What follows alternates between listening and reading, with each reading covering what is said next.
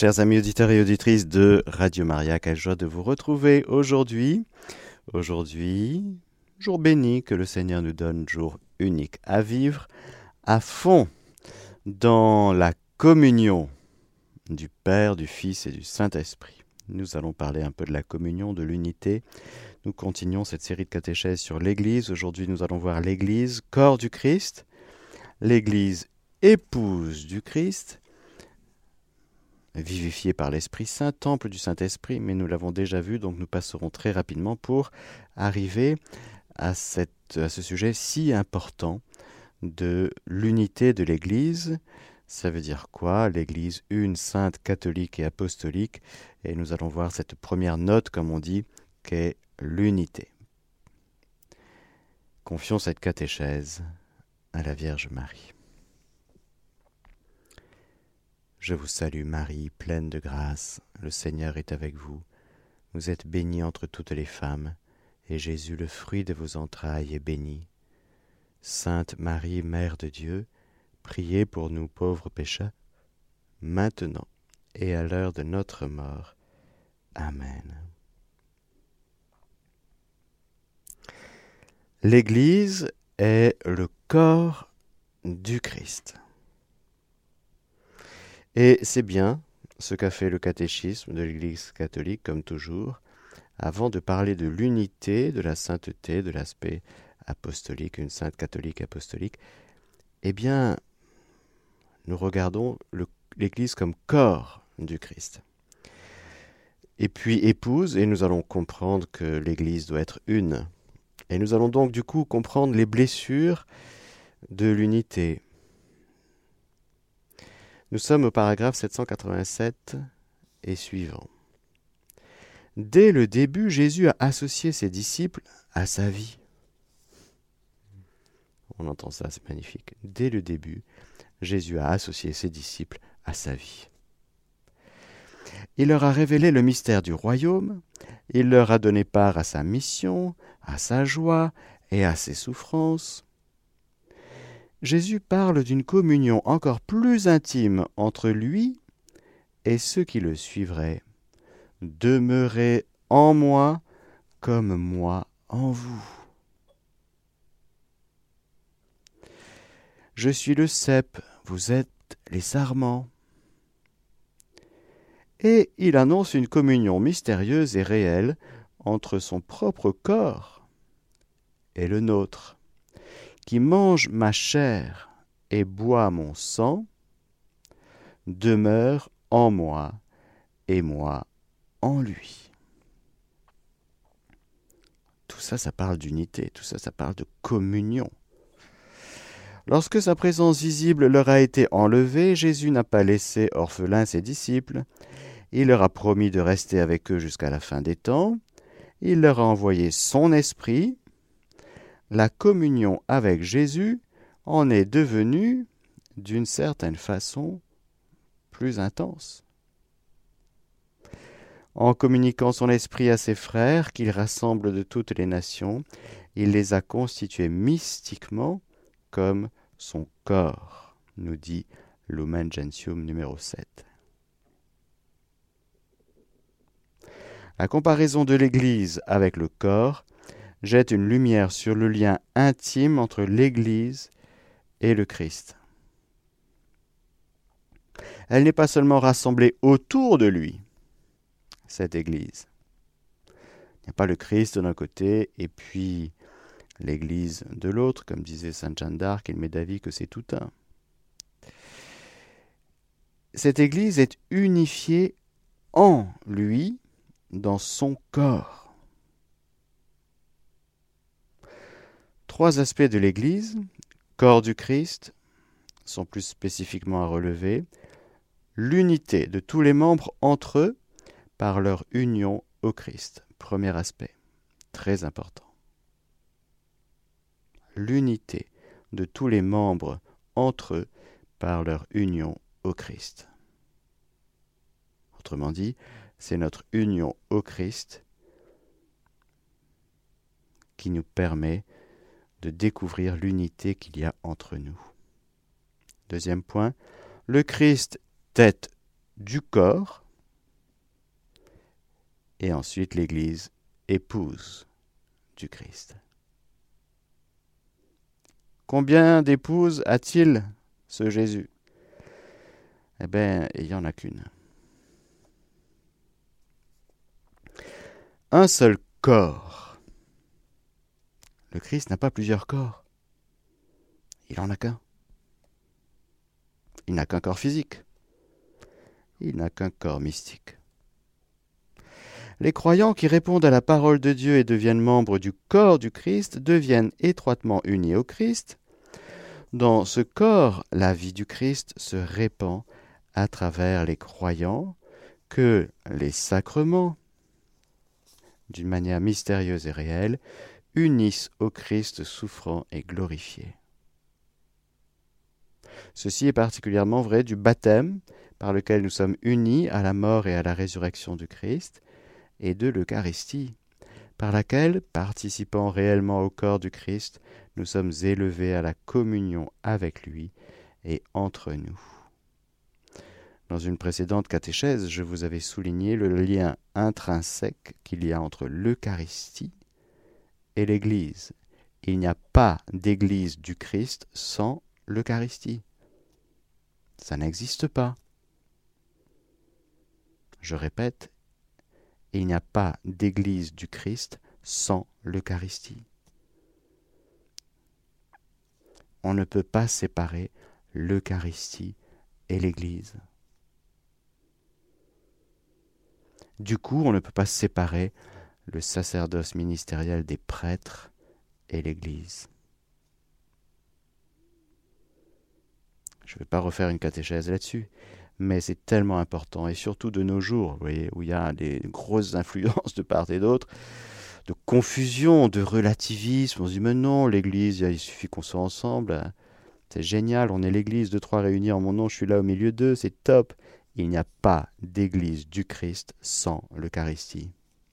D'accord Bon. L'unité du corps n'abolit pas la diversité des membres.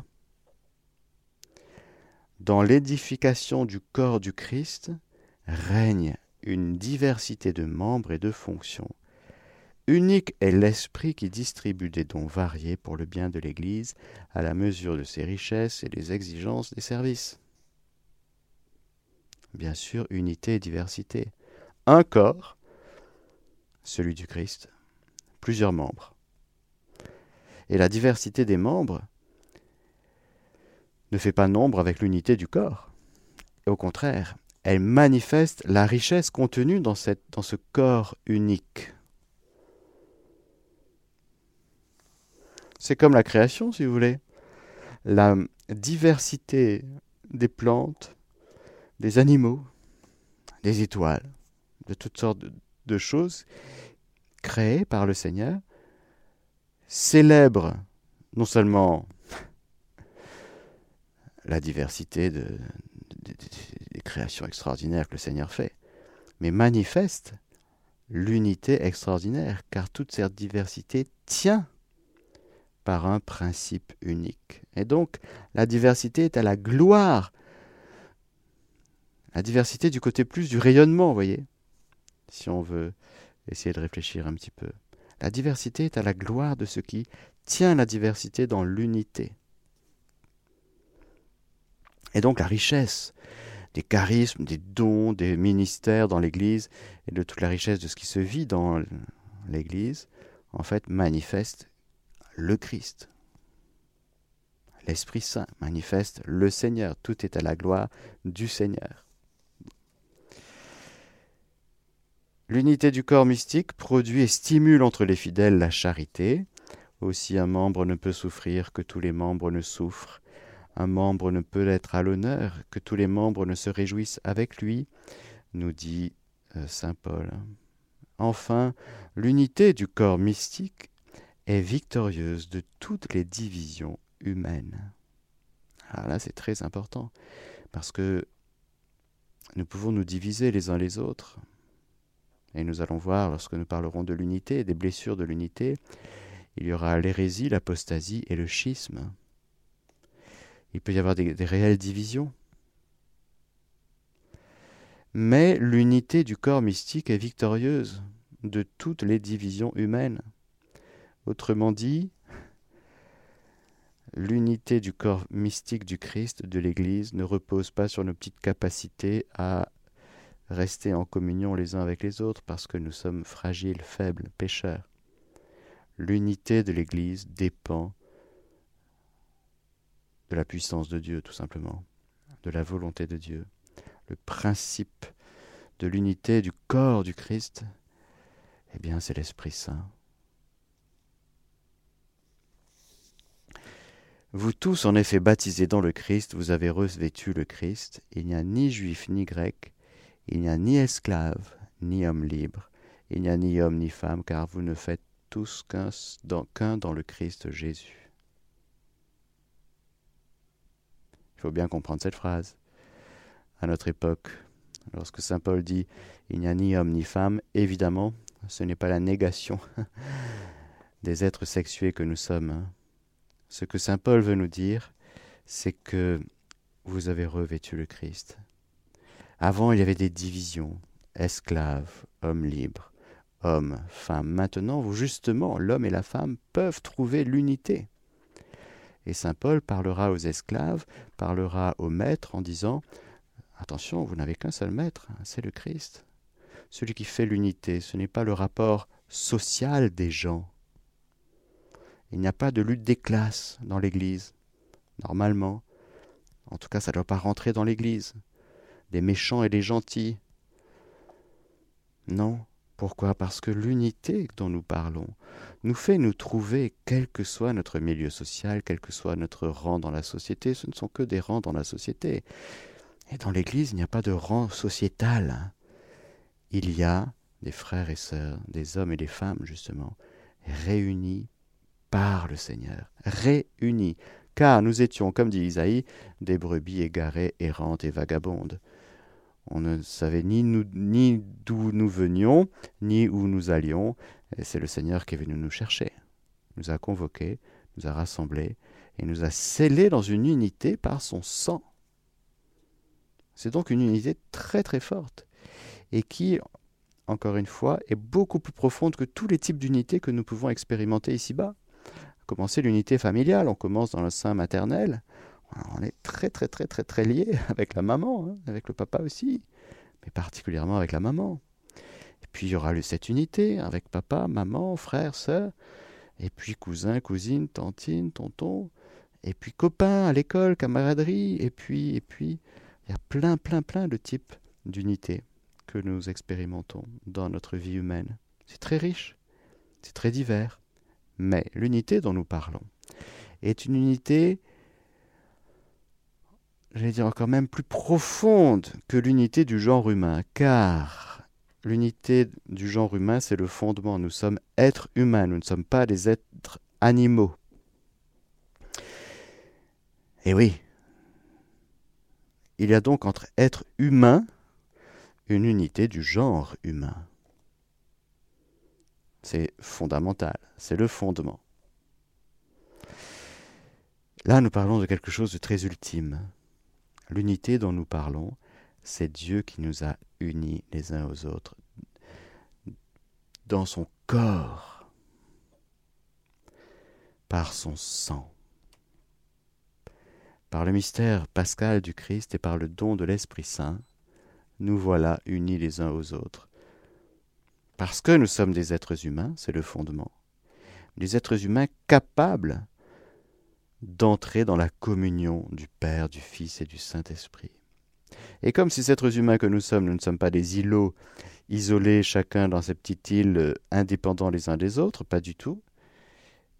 Eh bien, s'il a plu à Dieu de nous sauver personnellement, il a plu à Dieu de nous sauver jamais sans les uns les autres.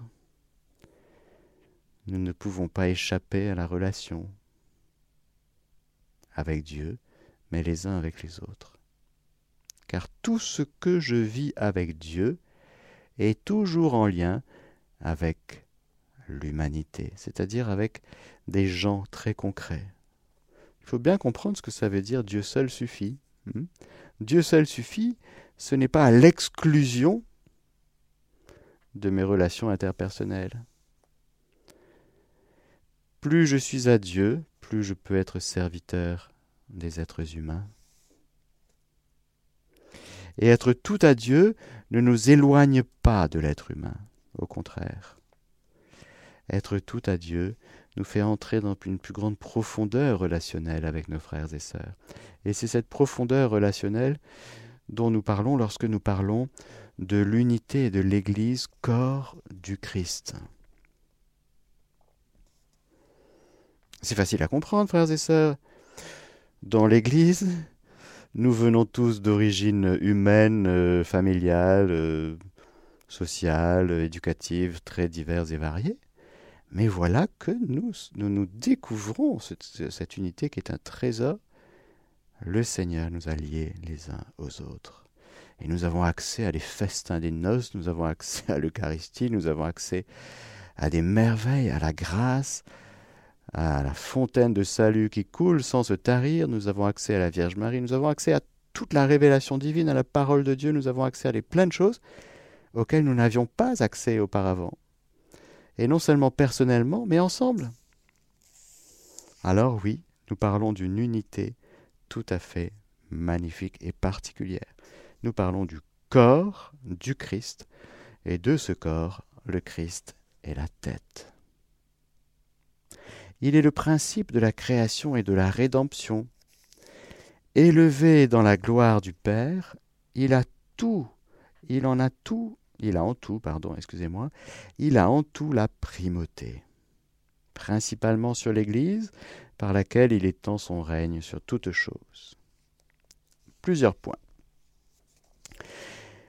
Le Christ nous unit à sa Pâque. Tous les membres doivent s'efforcer de lui ressembler jusqu'à ce que le Christ soit formé en eux. C'est dans ce but que nous sommes introduits dans les mystères de sa vie, associés à ses souffrances comme le corps à la tête, unis à sa passion pour être unis à sa gloire. L'unité, la communion de chaque fidèle avec Jésus. Toute la vie et les mystères du Christ sont pour nous. Et quelle joie, frères et sœurs, lorsqu'on commence à goûter à cette communion avec Jésus. La personne de Jésus. Son cœur, sa manière de regarder, sa manière d'aimer, sa manière de prier, sa manière de louer le Seigneur, sa manière d'intercéder, sa manière de souffrir, sa manière de pleurer, sa manière d'attendre en silence. Tout ce qui est dans le cœur du Christ est pour nous. Son lien avec Marie, par exemple. Son amour pour notre frère, c'est pour nous. Et donc oui, le Christ nous unit à sa Pâque, et je dirais à toute sa vie.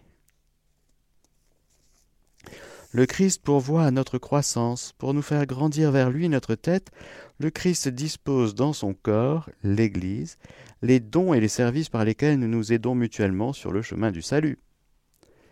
Vous avez compris que l'Église est une magnifique médiation, médiatrice de la grâce, instrument.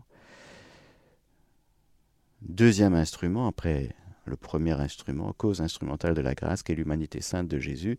Mais voilà que, comme disait Bossuet, je crois, l'Église est le Christ répandu et communiqué. L'Église est le Christ répandu et communiqué.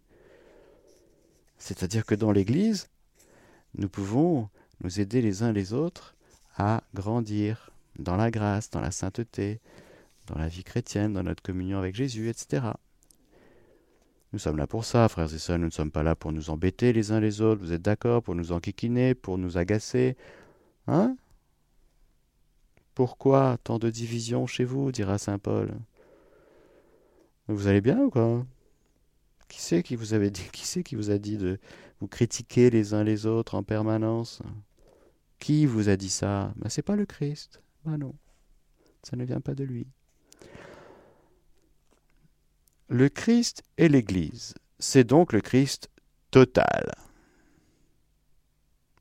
L'Église est une avec le Christ. Les saints ont une conscience très vive de cette unité. Citation de Saint Augustin.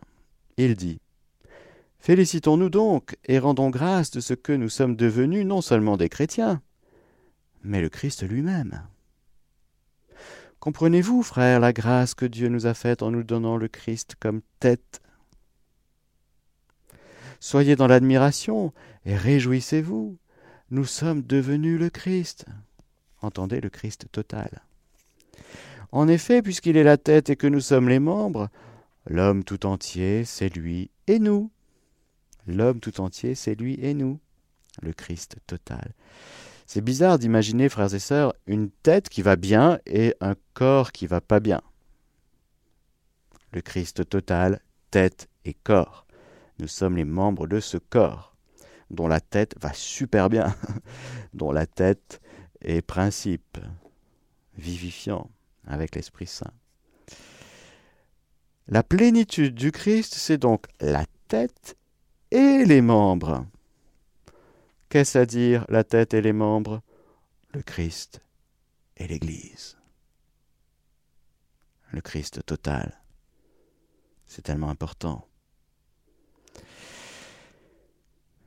Saint Grégoire le Grand, il dit ça, comme ça, notre Rédempteur s'est montré comme une seule et même personne que l'Église qu'il a assumée.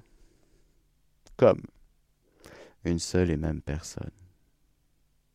L'Église, ce n'est pas le Christ, le Christ n'est pas l'Église, mais comme, pour montrer à quel point le Christ est uni, d'une manière, nous allons le voir, indissoluble avec son Église. Saint Thomas d'Aquin dit ceci Tête et membre, une seule et même personne mystique, pour ainsi dire. Pour ainsi dire. Lui aussi, il est devant le, le bouleversement de l'unité entre le Christ et son Église. Je vous citais de tête tout à l'heure Jeanne d'Arc, Sainte Jeanne d'Arc, un mot de Sainte Jeanne d'Arc à ses juges, résume la foi des saints docteurs et exprime le bon sens du croyant. De Jésus-Christ et de l'Église, il met à vie que c'est tout un, et qu'il n'en faut pas faire difficulté. Voilà quelqu'un martyrisé par des évêques et qui dit L'Église et le Christ, c'est un.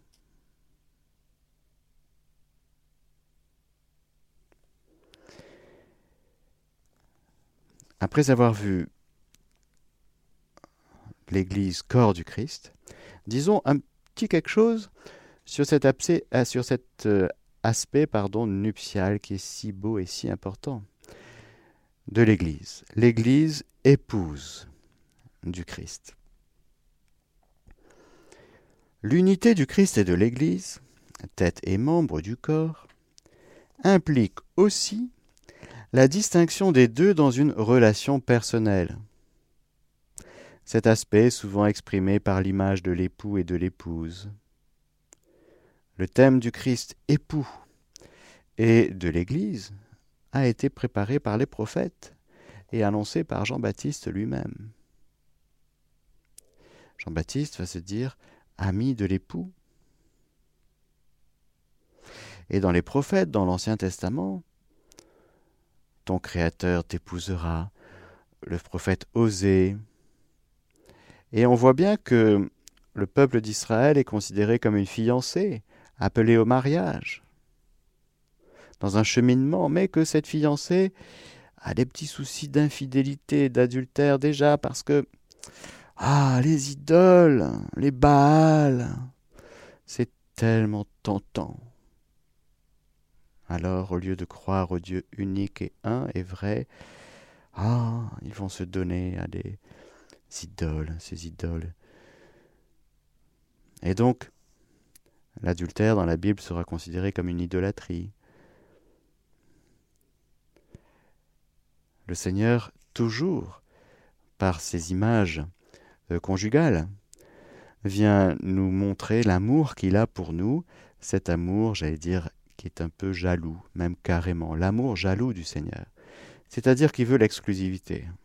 Il dit, il dit, je veux que tu sois à moi, et si tu, es à moi, je ne veux pas que tu sois à d'autres que moi. La jalousie divine, pour que nous soyons tout à lui, dans un lien d'amour, fidèle et vrai. Et c'est toute l'histoire d'Israël et nos propres histoires personnelles, frères et sœurs. Nous, de notre côté, si vous voulez, c'est un peu comme les températures. Ça monte, ça descend, ça monte, ça descend, ça dépend des jours, ça dépend des... Mais l'amour du Seigneur, la fidélité du Seigneur est plus stable que les cieux.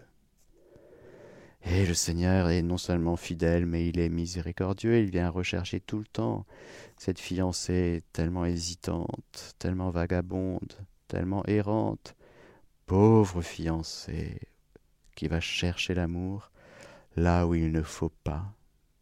Et du coup, elle est malheureuse. Et il y a des passages dans la Bible sublimissimes, non seulement dans le livre d'Osée, mais Ézéchiel 16, un passage splendide, mais le Seigneur lui dit, mais je t'ai vu là, tu étais, tellement sale, tellement abîmé.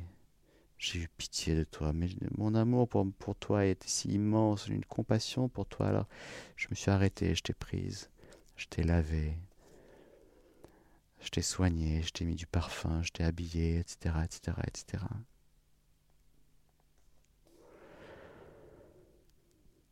Le Seigneur s'est lui-même désigné comme l'époux dans l'Évangile. L'apôtre présente l'Église et chaque fidèle membre de son corps, comme une épouse fiancée au Christ Seigneur, pour n'être avec lui qu'un seul esprit. Elle est l'épouse immaculée de l'agneau immaculé que le Christ a aimé, pour laquelle il s'est livré afin de la sanctifier. Éphésiens 5, Saint Paul, qui nous redit en nous parlant du mariage, dit mais au fait le mariage chrétien, en fait c'est le Christ et l'Église. Marie, aimez vos femmes, etc. Le lien de l'homme et de la femme mariés est, entre guillemets, calqué sur ce lien d'unité entre le Christ, époux, et l'Église, épouse. On est dans quelque chose de l'ordre du mystère. Hein. C'est plus que je t'aime et toi aussi tu m'aimes. Ah. Alors on va se marier. Non, non, non, il est grand le mystère de la foi.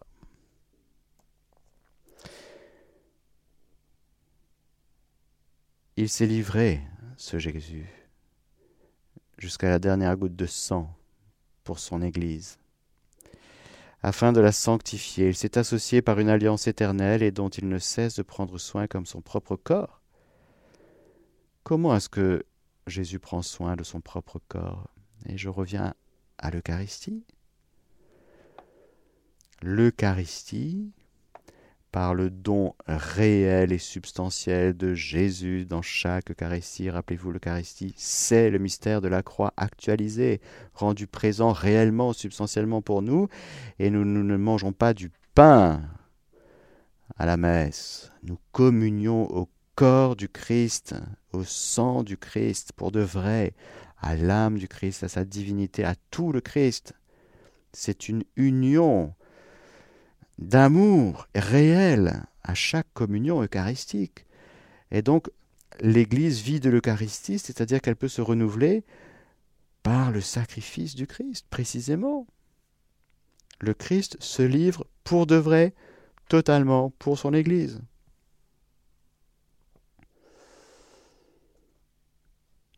C'est comme ça qu'il en prend soin. Il prend soin en livrant sa vie. Homme, tu veux aimer ta femme jusqu'au bout? Livre ta vie entre les mains de Dieu jusqu'au bout. C'est comme ça qu'on aime jusqu'au bout. Voilà le Christ total, tête et corps, un seul formé de beaucoup. Que ce soit la tête qui parle, que ce soit les membres, c'est le Christ qui parle. Il parle en tenant le rôle de la tête, ou bien en tenant le rôle du corps. selon ce qui est écrit, ils seront deux en une seule chair. C'est là un grand mystère, je veux dire en rapport avec le Christ et l'Église, Saint Paul, Éphésiens 5. Et le Seigneur lui-même, dans l'Évangile, non plus deux, mais une seule chair. Comme vous l'avez vu, il y a bien en effet, en fait, deux personnes différentes, et cependant, elles ne font qu'un dans l'étreinte conjugale. En tant que tête, il se dit époux, en tant que corps, il se dit épouse. Saint Augustin d'Hippone. Alors voilà, frères et sœurs, les fondements, si vous voulez, ce qu'il fallait dire un petit peu avant de parler de l'unité, parce que nous parlons déjà de l'unité, de fait. S'ensuit des paragraphes sur l'Église temple de l'Esprit. Retenons ceci, que nous avons déjà vu, donc je ne vais pas en reparler, que vraiment l'âme de l'Église, l'Esprit Saint vivifie en permanence l'Église, corps du Christ. L'Esprit Saint ne fait pas des choses en dehors du Christ, en dehors du Père. C'est l'Esprit du Père et du Fils. Donc il ne fait pas d'autres églises que l'Église du Christ. Il ne peut pas. L'Esprit Saint ne peut pas faire d'autre chose que vivifier le corps du Christ, précisément. L'épouse du Christ. Là aussi, ça fait réfléchir.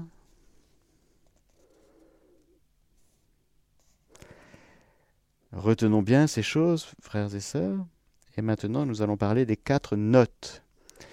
L'Église, je crois, c'est objet de foi. C'est objet de foi, c'est-à-dire qu'il faut porter un regard de foi sur l'Église.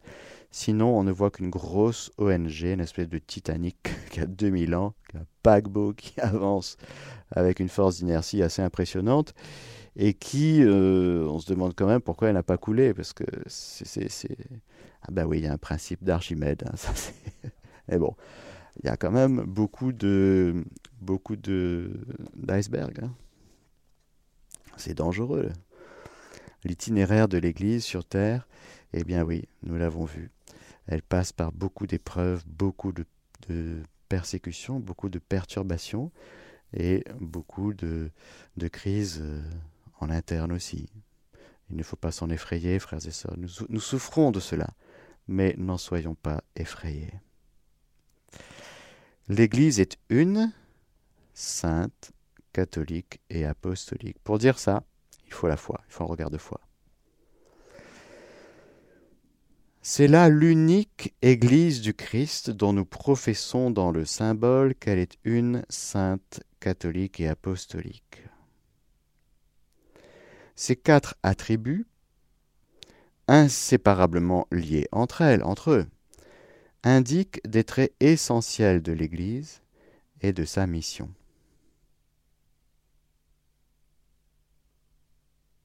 Retenons bien que ces quatre attributs ne sont pas séparables.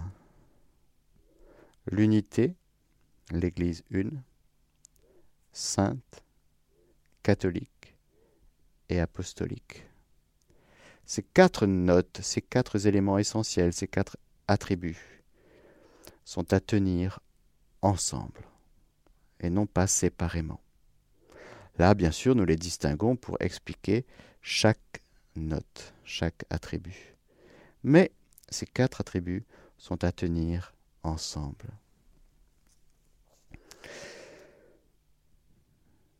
L'Église ne les tient pas d'elle-même très important. Ce n'est pas l'Église qui va se glorifier de...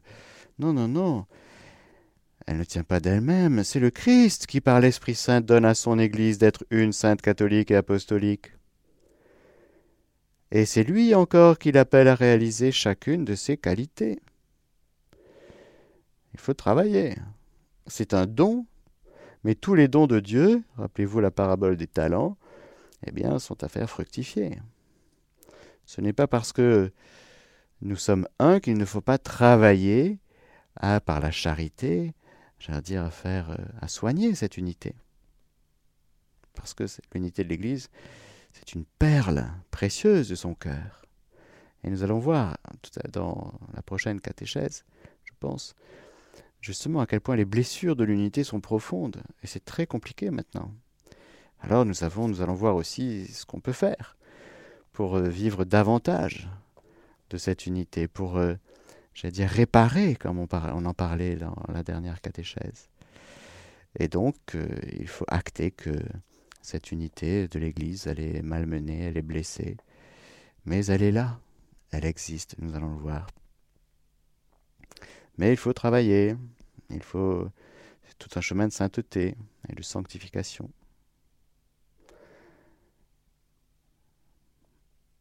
Seule la foi peut reconnaître que l'Église tient ses propriétés de sa source divine. Mais leurs manifestations historiques sont des signes qui parlent aussi clairement à la raison humaine. L'Église rappelle le premier concile du Vatican, raison de sa sainteté, de son unité catholique, de sa constance invaincue, est elle-même un grand et perpétuel motif de crédibilité et une preuve irréfragable de sa mission divine. Alors c'est sûr, nous sommes dans un temps où ce motif de crédibilité est peut-être malmené. Où beaucoup de gens diront, bon, l'Église, euh, c'est bon, avec les scandales, avec tout ce qui se passe. Eh bien, Jésus, oui, mais l'Église, bof, quoi. Hein c'est une tentation. Mais si on prend un peu de recul, en effet, historique, et si on voit la perdurance, si on voit un peu les choses avec euh, une vision sur le long terme, la raison humaine, et là nous sommes dans les motifs de crédibilité, dans les mille raisons de croire, eh bien, de fait, il y a quelque chose de tout à fait spécial dans l'Église, et ça, tout homme qui réfléchit un petit peu, croyant ou pas, peut se dire oui, en effet, euh, il y a quelque chose de tout à fait unique qui se passe, et qui dépasse même l'ordre simplement humain. Parce que si vous voulez maintenir une organisation sur autant de vicissitudes, eh bien, c'est impossible. Si l'Église n'était qu'humaine, que qu'une œuvre humaine, elle aurait disparu depuis longtemps. Lâches comme nous sommes, on aurait quitté le navire depuis longtemps, tous, et pire que les rats, si vous voulez. Mais l'Église est une. Le mystère sacré de l'unité de l'Église. Eh oui, c'est quelque chose de sacré.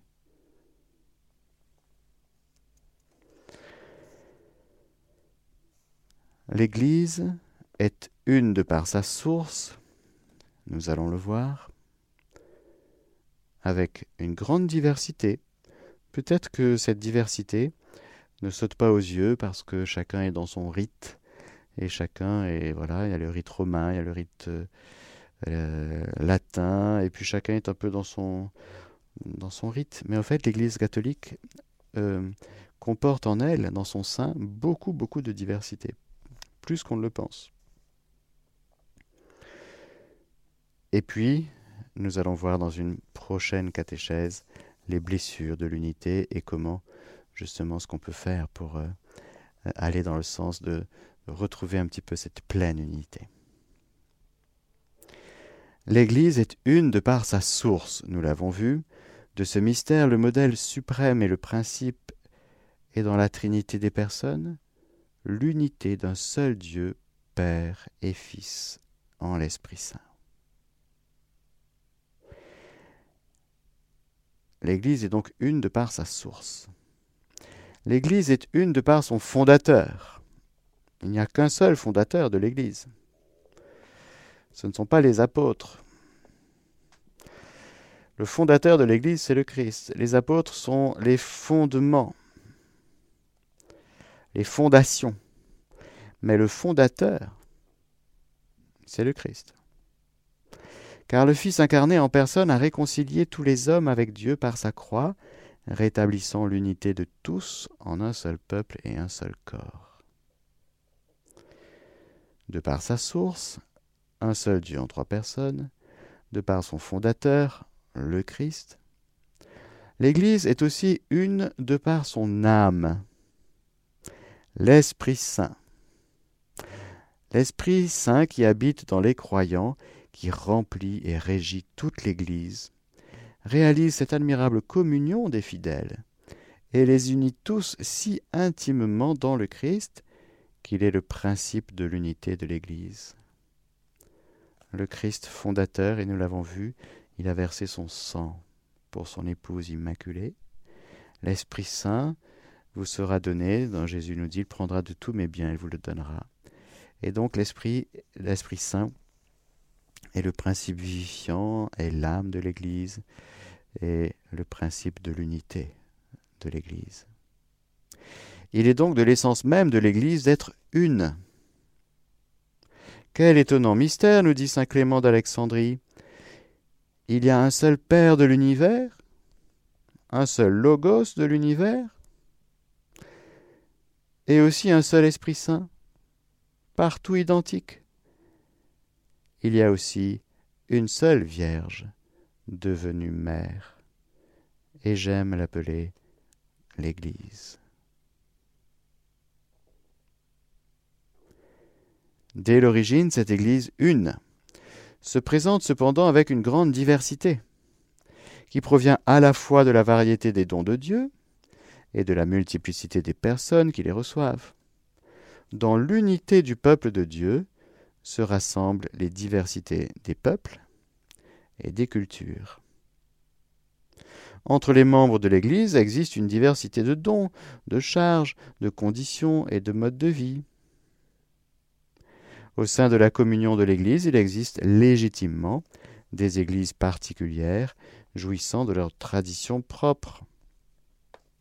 Une église particulière, ça va être un, un diocèse, par exemple, dans le langage. Mais il y a des traditions propres. On peut être catholique avec des traditions propres, spécifiques.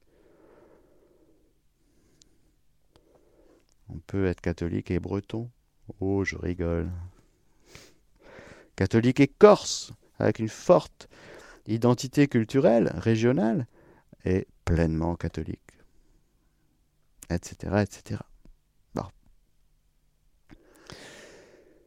La grande richesse de cette diversité ne s'oppose pas à l'unité de l'Église.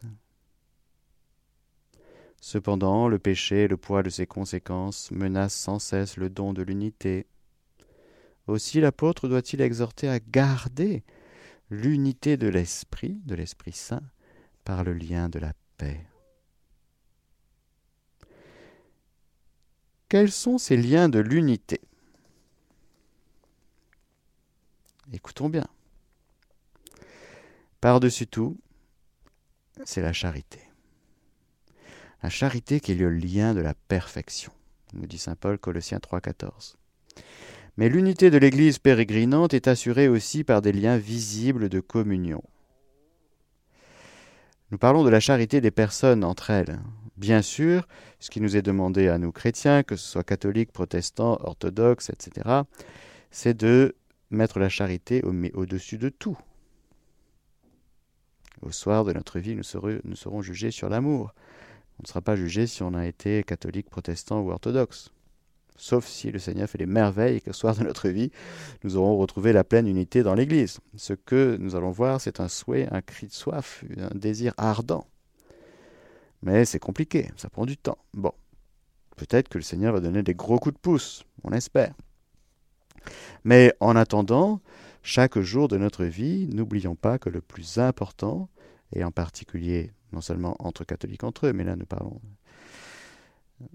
mais entre nous, entre les personnes humaines, entre les chrétiens en particulier, le plus important, c'est la charité, la pratique de la charité. Et, mais, dans le même paragraphe, je suis au paragraphe 815, mais l'unité de l'Église pérégrinante est aussi assurée par des signes visibles de communion. Il faut les deux. Le primat de la charité dans la pratique personnelle de chacun, vis-à-vis de chacun, quelle, que soit sa confession, comme on dit. Mais il faut quand même dire qu'il y a objectivement des liens visibles de communion qui manifestent cette unité. Premier point, la profession d'une seule foi reçue des apôtres. Deuxième point, la célébration commune du culte divin, surtout des sacrements. Et quand on ne peut pas participer pleinement au culte divin, surtout dans les sacrements, ça manifeste que, ben voilà, on n'est pas encore dans la pleine unité. Et puis il y a la succession apostolique par le sacrement de l'ordre. Maintenant, du verbe maintenir, la concorde fraternelle de la famille de Dieu. La succession apostolique est une question très importante, par exemple, à l'égard de l'anglicanisme. Car, si vous voulez, pour faire court, et... mais je voudrais terminer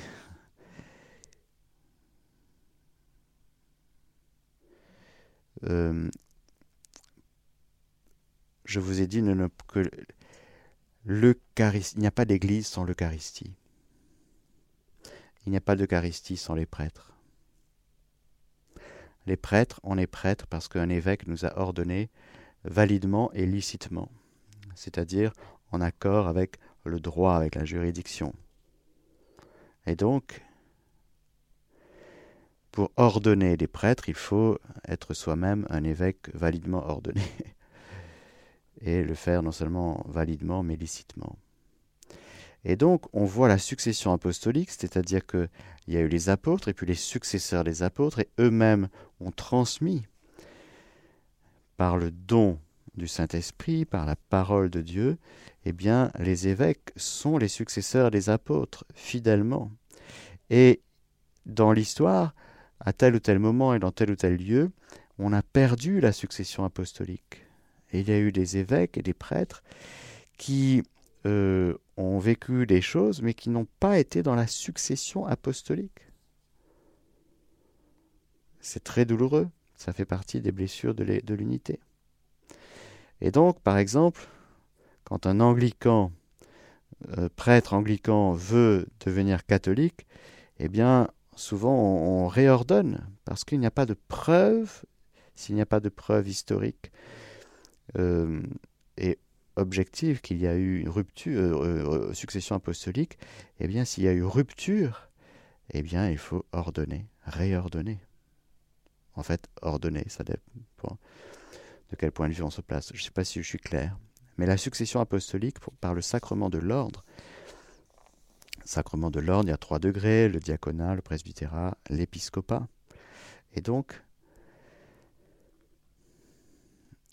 on est prêtre aujourd'hui validement et licitement parce qu'on a été ordonné par un évêque qui lui-même a été ordonné avec la présence de trois évêques, validement, licitement, et ainsi de suite. Et on remonte, on remonte, on remonte à quoi? On remonte aux douze apôtres. Et donc c'est une succession apostolique qui tient dans l'histoire et qui euh, maintient l'unité de l'Église. Donc c'est quelque chose de très important que cette succession apostolique. Ça manifeste l'aspect permanent et, l'unité qui perdure dans le temps. Et si nous perdons la, la succession apostolique pour des raisons politico-théologiques, tout ce que vous voulez, eh bien, il y a rupture de l'unité. Et du coup, il n'y a plus d'Eucharistie, frères et sœurs. Quand il n'y a plus d'Eucharistie, il n'y a plus d'Église du Christ. Alors les termes employés que je vais employer, ce sont les termes du magistère dans le catéchisme, nous allons parler d'église particulière, de communauté ecclésiale. Pourquoi? On est obligé de trouver des mots pour exprimer avec euh, respect pour chacun et pour chaque euh, euh, voilà, tradition, etc. Mais on est obligé de trouver des mots qui correspondent aussi à la vérité des choses. Et dire la vérité, ce n'est pas forcément manquer de charité. Et donc, ce que je vais essayer de faire la prochaine fois en poursuivant cette, cette catéchèse sur l'unité de l'Église qui est si importante et qui est malmenée en ce moment. Voilà, à l'intérieur même de la propre Église catholique. Prions bien pour l'unité de l'Église. C'est une, intention de prière très importante et qui réjouit le Seigneur, car lui-même a prié qu'il soit un, comme nous sommes un, toi Père et moi.